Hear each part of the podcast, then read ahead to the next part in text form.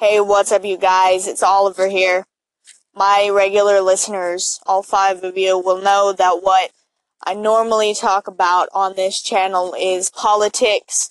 However, that will not be the case for this episode. This episode is my English midterm exam, and it is about the 2014 podcast called Serial. Serial is about the 1999 murder of Hae Min Lee and the man who was arrested and convicted of her murder, Adnan Syed. Now, I would like to make kind of a, a couple of small disclaimers. First of all, I'm not a professional, a lawyer, a police officer. I'm not encouraging you to have any opinions or any beliefs on the matter. And I'm not speaking as somebody in a position to really know everything about the case. I suggest that you do your own research before coming to a conclusion. Don't just go by what I say.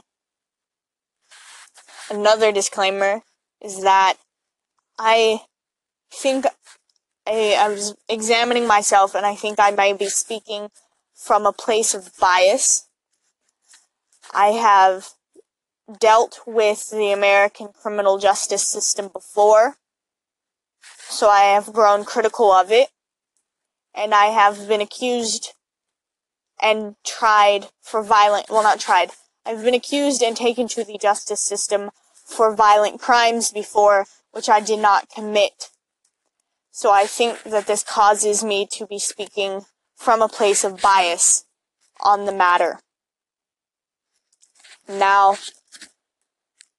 here's some things that I personally believe in the case, uh, about the case, I mean. So, the case was basically built against Adnan around the testimony of a man named Jay. And Jay's testimony was full of holes, and he flip flopped quite a bit on things he said.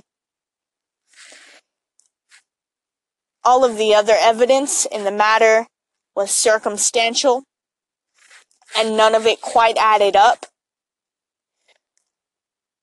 The jury system in America is supposed to convict based on being convinced beyond a reasonable doubt, and I do not think that was the case when Adnan was convicted because there was a lot of reasonable doubt. I personally believe that the arresting officers and the jury were lazy, to be honest. That might seem a little rude, but I think they were lazy I think the arresting officers wanted to close the case as soon as they could. I think the jurors wanted to be out of court. And that's just because so many things don't add up. And Adnan was just the easiest target because he could be painted as the quote unquote angry ex boyfriend. So, my assignment is actually to catch you guys up on things that have happened since Serial was produced in 2014. So, as you guys uh, might know, if you listen to the podcast, the Innocence Project took an interest in Adnan's case back then for several reasons. One of these reasons was a hair that, when matched against Hae Min Lee and Adnan, it matched neither of them, and it was on Hae Min Lee's body when it was found. Another thing that they took an interest in was the fact that vaginal, rectal, and oral swabs were taken and apparently not tested from Hae Min Lee. The DNA on those was not tested, which, if it does not match Adnan, could exonerate him, and that is a big part of the Innocence Project's case. In 2016, Adnan was granted a retrial, and his conviction was vacated, meaning that he is no longer a convicted murderer and will go to trial to be either reconvicted or exonerated. One prosecutor in Maryland spoke out against this, saying that the previous lawyer had, quote, meticulously and vigorously investigated. Unquote. That does not seem to be the case. There was one eyewitness, Asia McClain, who was never brought in for testimony in the original case. She did testify in 2016 that she was with Adnan at the time of the murder, and this is part of what got Adnan a new trial. However, two women later stepped forward to say that they argued with her in class and that she would do or say anything to protect Adnan.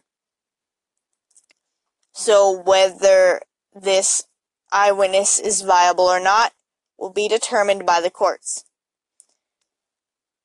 One of the major pieces of evidence towards convicting Adnan, however, was cell phone tower evidence of where his cell phone was at the time of the murder. The lawyer failed to cross examine the cell technician that gave witness to this and failed to see the documents that said that the cell tower evidence is not legally admissible in court and not reliable. And that was part of what the case against Adnan was built off of inadmissible evidence. All of these discontinuities within the case are why I'm pretty glad that it's being retried. I'm a little bit aggravated and a little bit happy that it took. I'm a little aggravated that it took the public outcry to retry him and that he was convicted on such flimsy evidence in the first place. However, the public eye looking at this so close with such scrutiny will probably encourage the courts to be more careful in their conviction this time and maybe maybe an innocent man will be set free, or maybe there will be finally convincing evidence beyond a reasonable doubt. However, this goes, things are changing, I guess, and I'm glad the Innocence Project exists. Um, again, I say do your own research on this. It's really an interesting case and I still I still fail to comprehend exactly how you can convict somebody on such a I don't know. I, think it's a little ridiculous. It makes me a little aggravated that the justice system that's again my personal bias against it anyway. I don't personally think that we'll ever really know definitively who killed Hae Min Lee. And I don't think she'll ever really have closure.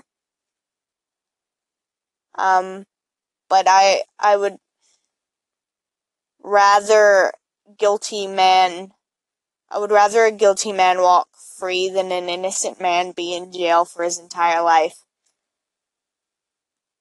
Um, so yeah, I guess that's really all I have to say on the matter. Um, like I said, do your own research, come to your own conclusions, and thanks for listening. Bye.